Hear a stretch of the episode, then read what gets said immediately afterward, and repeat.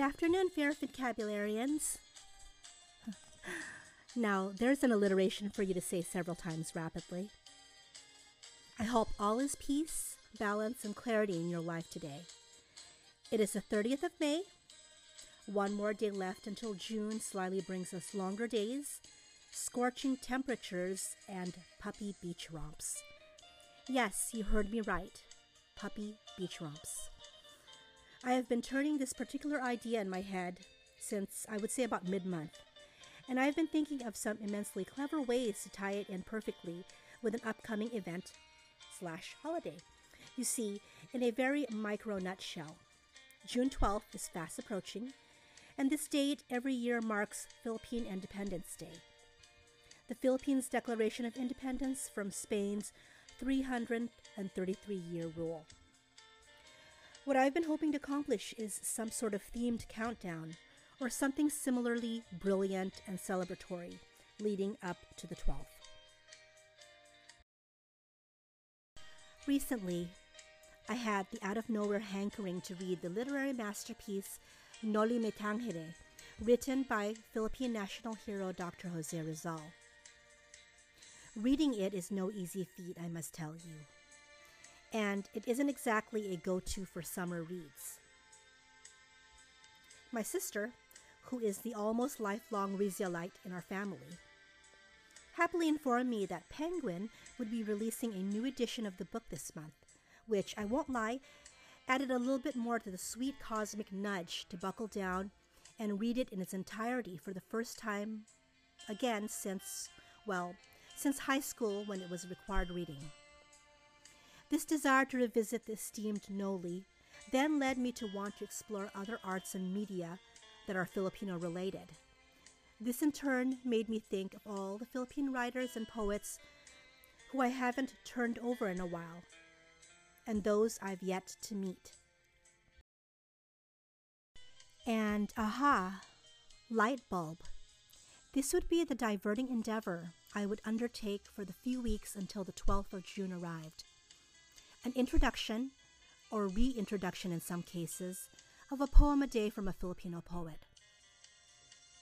It somehow seems just right to start the series off with immense love and patriotism to a motherland that I cannot claim in citizenship, but one I claim in heart, tongue, skin color, and identity.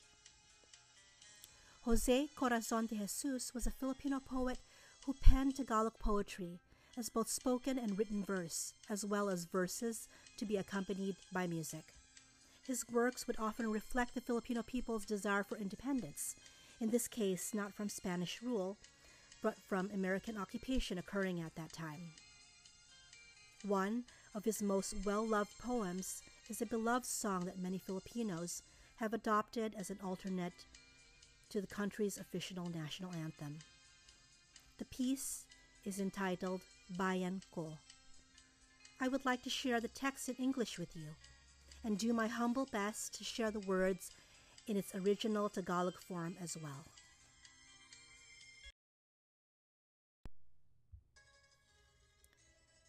My country, Jose Corazon de Jesus.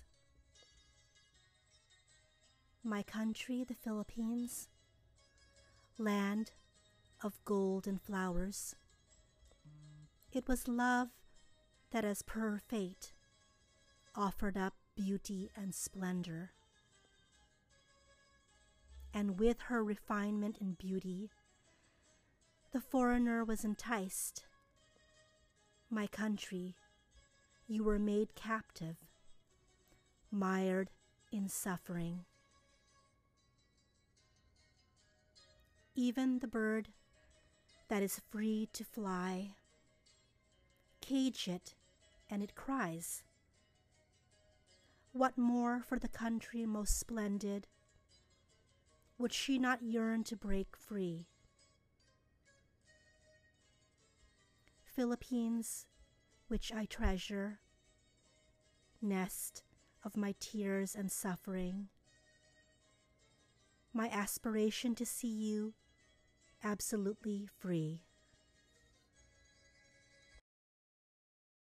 Bayan ko, Jose Corazon de Jesus.